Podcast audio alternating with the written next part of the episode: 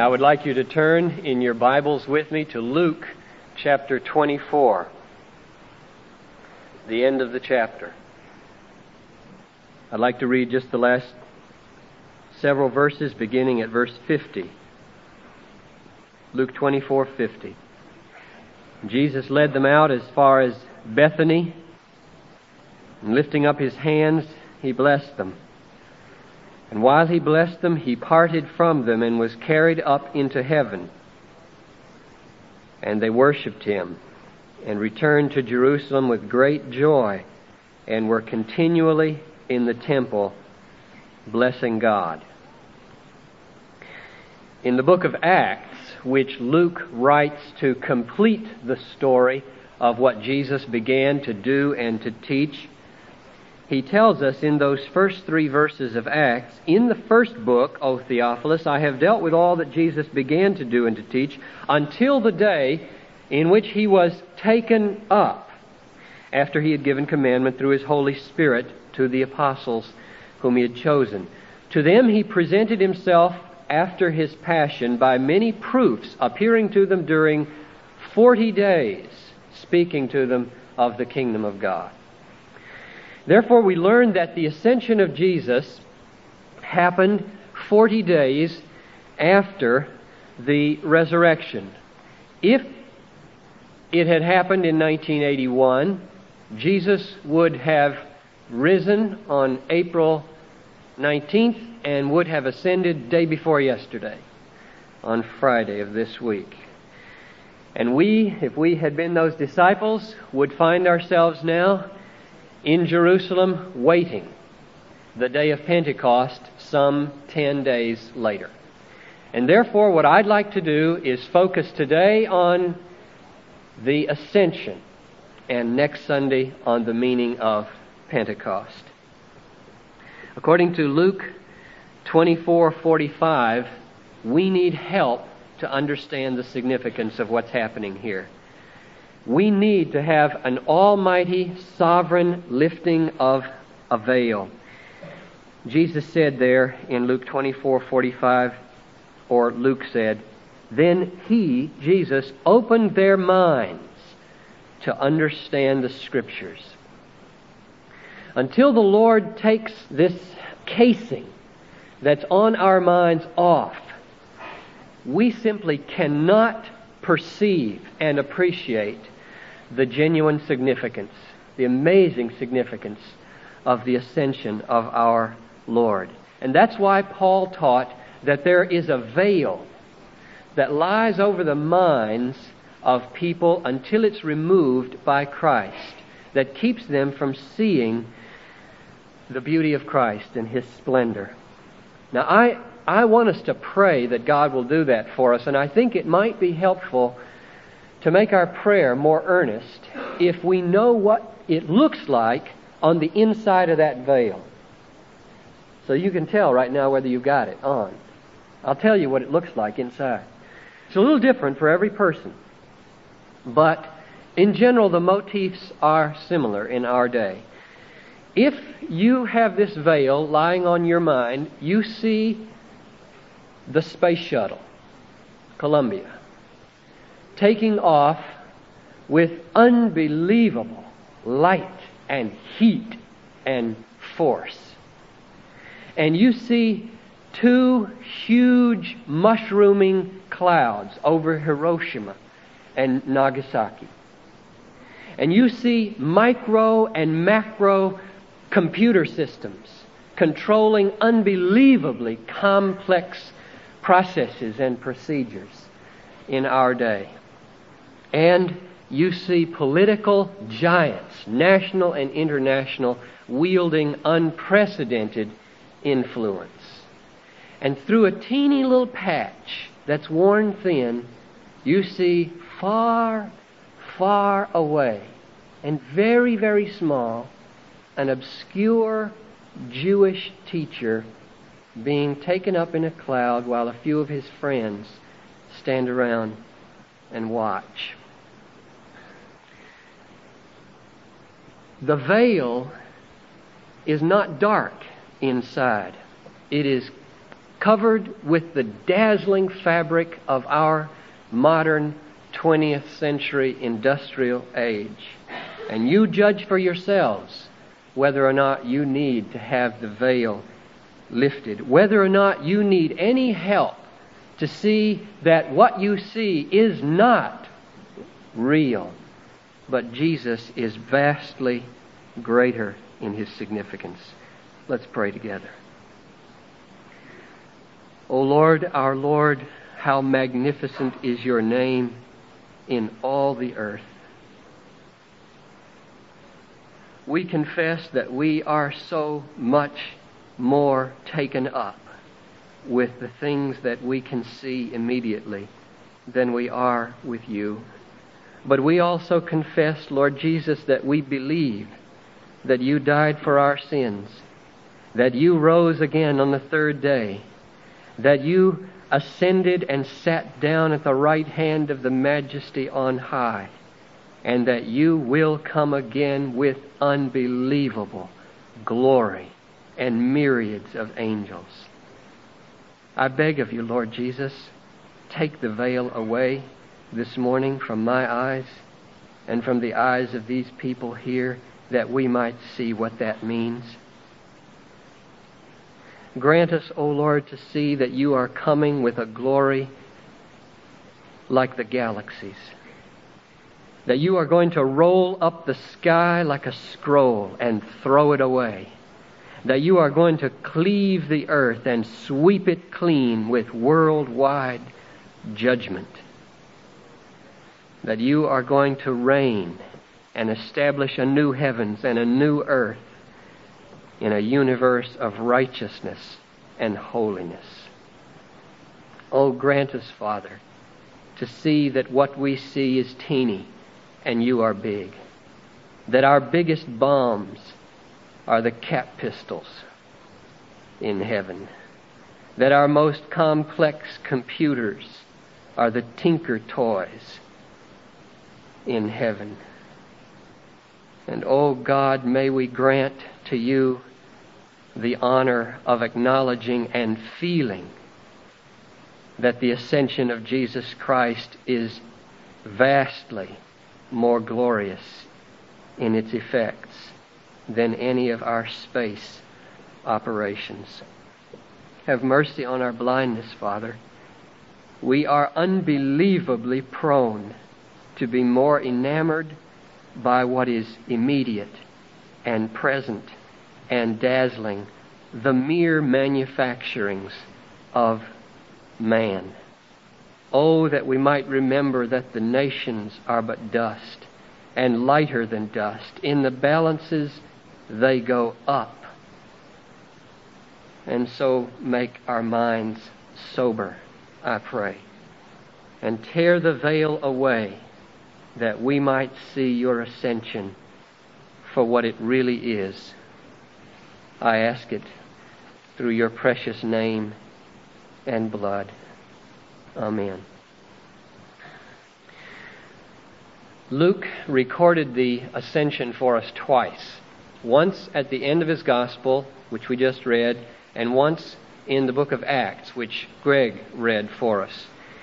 In Luke 24:50, the ascension takes place in Bethany. In Acts chapter 1 verse 11, he gives evidently the insight that it took place on the Mount of Olives.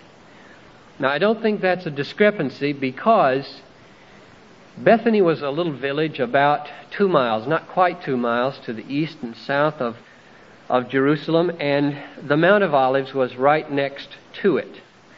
And Luke clues us in in chapter 19, verse 29, how he understands these two geographical locations in relation to each other. He says there, Jesus drew near to Bethany at the mount called Olivet.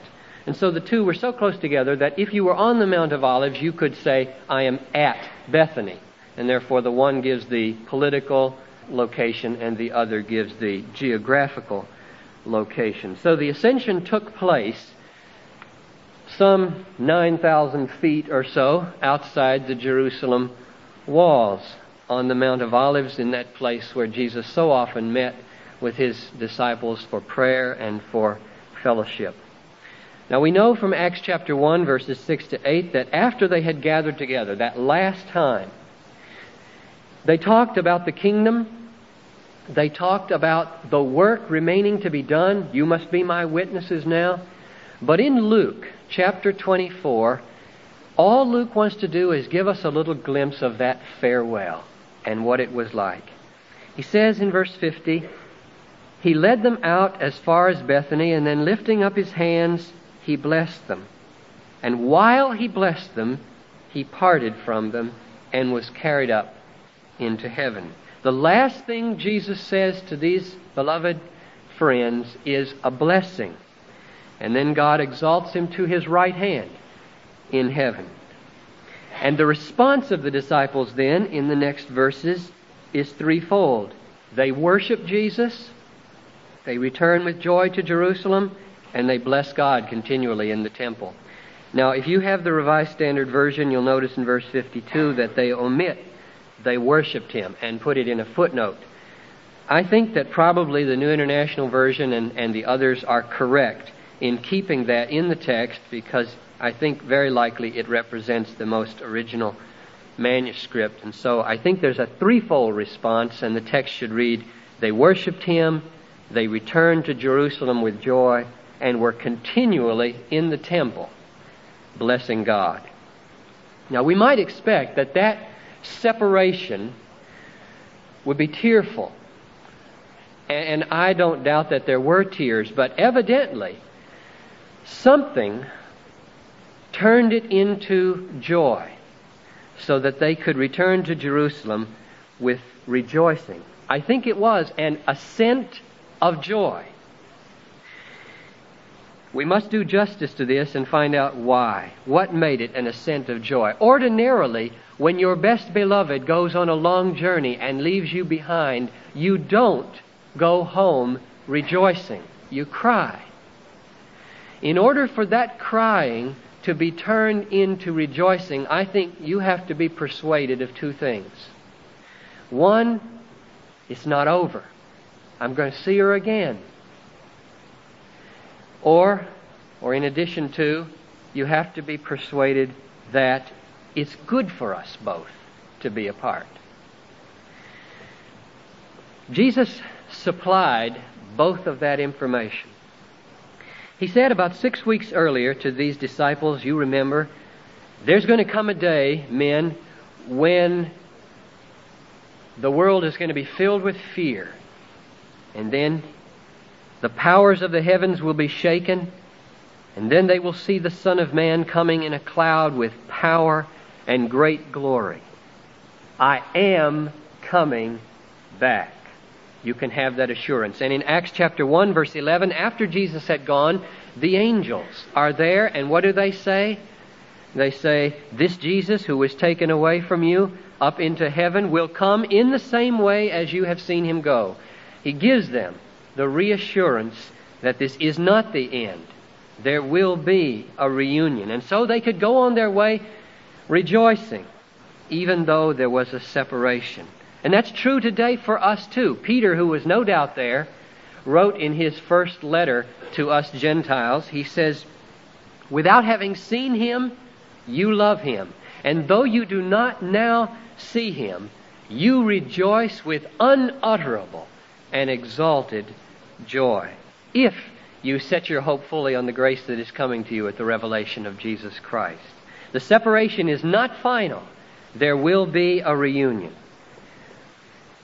But in order for the ascension of Jesus to be an ascent of joy, we not only have to have assurance of reunion, there has to be assurance that it's going to be good for us to be sure that we're going to see Him again, talk with Him face to face, serve Him in His very shadow.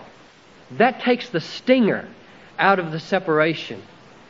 But it isn't sufficient to send us on our way rejoicing in the meantime. If you have a friend that is sentenced to prison, and you take him to the prison gates, and he says, I will come back to you in ten years That may give a silver lining around the cloud, but the cloud is big and dark for those ten years. And you cannot easily go on your way rejoicing. I think that if their crying can be turned to rejoicing as it was, we have to know something else. Namely, that it is best for Jesus and best for us that he go away. And then, if we believe that, we can rejoice. It's more like sending your nine year old off to camp or your 18 year old off to college. It's best. And therefore, there can be rejoicing, even if the separation hurts. And that's the way it was. The ascension of Jesus did mark something good for Jesus. The greatest possible blessing came to Jesus, and the greatest possible blessing is coming to us who remain behind. And I think it's very likely that the reason God took him up in the midst of his blessing, as it says, is to show that the leaving is a blessing itself and not just Jesus' words. Jesus entered upon his eternal, sovereign state of exaltation with his Father in heaven, and we participate now in the benefits of that exaltation. Let's look at these two things. In John 14, 28, Jesus said, You heard me say, I go away, and I will come to you. If you loved me, you would rejoice that I go to my Father, for the Father is greater than I. Jesus longed to be with the Father. Oh, how he loved the Father. He said, I came from the Father, and I've come into the world. Again, I am leaving the world and going to the Father. Father, glorify me in your presence with the glory that I had with you before the world was. Oh, how Jesus loved to be with the Father, how he wanted the glory restored to him which he had abandoned in order to come save us sinners. The severing between the Father and the Son was awful. Jesus not only emptied himself of everything but love when he became a man, but when he performed that last obedience of death on the cross, God cursed him. And then, in a mighty act of indignation over the powers of death, God raised him from the dead. He gives him 40 days to prove himself to his disciples, and now he is coming home. And what a reunion it was. Let all the house of Israel know that God has made him both Lord and Christ, this Jesus whom you crucified. Acts 2:36. God has highly exalted him and given him a name which is above every name, that at the name of Jesus every knee should bow, whether in heaven or on the earth or under the earth, and that every tongue should confess that Jesus Christ is Lord to the glory of God the Father. There was never before, and there never will be again, a coronation day like that. If the angels in heaven, the myriads of angels, rejoice at the repentance of one sinner, what must they have done when the Son came home, whose blood bought every one of those sinners? I tell you, it was a high day in eternity and will never be repeated again. Can you imagine those disciples sitting around Jesus on the Mount of Olives? And Jesus trying to figure out what to say to them. And he says to them, Oh, that you could see what I am about to see. Oh, that you could hear what I am about to hear. Oh, that you could feel the embrace that I am about to feel from my Father in heaven. Oh, that my joy might be in you and your joy might be full. Then you would rejoice and no one could take away your joy. And now, the Lord bless you and keep you. The Lord make his face to shine upon you and be gracious to you. The Lord lift up his countenance upon you. And he was gone in the midst of his blessing. And should they not rejoice at the joy of their master? If they loved him, they rejoiced, and they did. But the ascension of Jesus was an ascent of joy not only because of the joy we share in his joy at the Father's right hand, but because there are unbelievable benefits that come to us because he ascended to the Father's right hand. And I want to just mention three of these. When Jesus sat down at the Father's right hand, he certified once and for all that the atonement that he made on the cross for our sins was complete. Could not be added to, was finished. The book of Hebrews puts it like this, leading up to it. Without the shedding of blood, there is no forgiveness of sins. There had to be a sacrifice. Then it contrasts Jesus' sacrifice and the Old Testament animal sacrifices like this.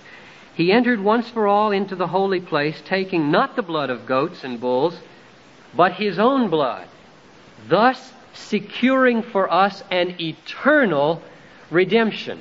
And then it relates the ascension to all that, like this Hebrews 10 11. Every priest stands. Now notice he stands. Every priest stands daily at his service, offering repeatedly the same sacrifices which can never take away sins. But when Christ had offered for all time a single sacrifice, he sat down at the right hand of the Father. For by a single offering he has perfected for all time those who are sanctified. So when Jesus sat down at the right hand of the Father in heaven on his ascension, he gave us a seal. He printed a seal on the cross. It is finished. And he looks out over his disciples as if to say, I am not leaving because the work of atonement was too hard for me to accomplish. I'm leaving because it was perfectly accomplished. And I'm going to demonstrate it to you by going to sit down at my Father's right hand. But, secondly, there does remain something to be done. Christ does not atone for us, bring us to the Father, and go away and leave us there. We couldn't stand. He remains the mediator. It remains the eternal dignity of the Son of God that we must always, throughout eternity, come to the Father through Him. He is our mediator, our go between, our intercessor. Hebrews 7:25. He is able for all time to save those who draw near to God through him, since he always lives to make intercession for us. Romans 8. Who shall bring any charge against God's elect? It is God who justifies. Who is to condemn? It is Jesus who died. Yes, who was raised from the dead. Who sits at God's right hand and who intercedes for us. Therefore, the ascension of Jesus to God's right hand not only certifies to us that the atonement that He made to cover all our sins is perfect, complete, but also he enters upon or inaugurates a ministry of eternal and sympathetic intercession on our behalf. He guarantees that we will always have a sympathetic access to the Father. And finally, the ascension of Jesus is an ascent of joy because it means that Jesus reigns supreme over all his enemies. I found that this morning in preparation especially comforting. I think Satan does not like this text at all when I repeated again and again from 1 Peter 3 Jesus Christ has gone into heaven and is at the right hand of God with angels and authorities and powers subject to him. And therefore, in that word, we can renounce Satan who is under Christ's feet. You remember that Paul said our battle in the Christian life is not against physical infirmities or threats. It's against principalities and powers and hosts of wickedness in the heavenly places. And it's precisely these that the ascension means Jesus subjugated to himself. Ephesians 1:20.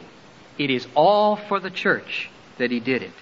God raised him from the dead and made him sit at his right hand in the heavenly places far above all rule and authority and power and dominion, above every name that is named, not only in this age, but also in that which is to come. And he has put all things under his feet and has made him head over all things for the church.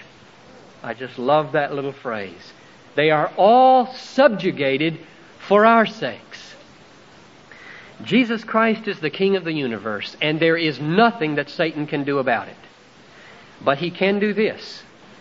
He can try to lay a veil over your mind this morning. He can try to make a hundred things in the 20th century more bright for you than the kingship of Jesus. And I urge you and beseech you, resist him firm in your faith. Draw near to God and He will draw near to you. He will take the veil away from your eyes and enable you to see the true significance of the ascension. Namely, that it is a homecoming and a coronation day for the Son of God. It is a validation of the perfection of the atonement so that all our sins are canceled. It's an inauguration of Jesus into his intercessory work in heaven that he will pursue for our sakes for eternity, making access to the Father in sympathy as our high priest.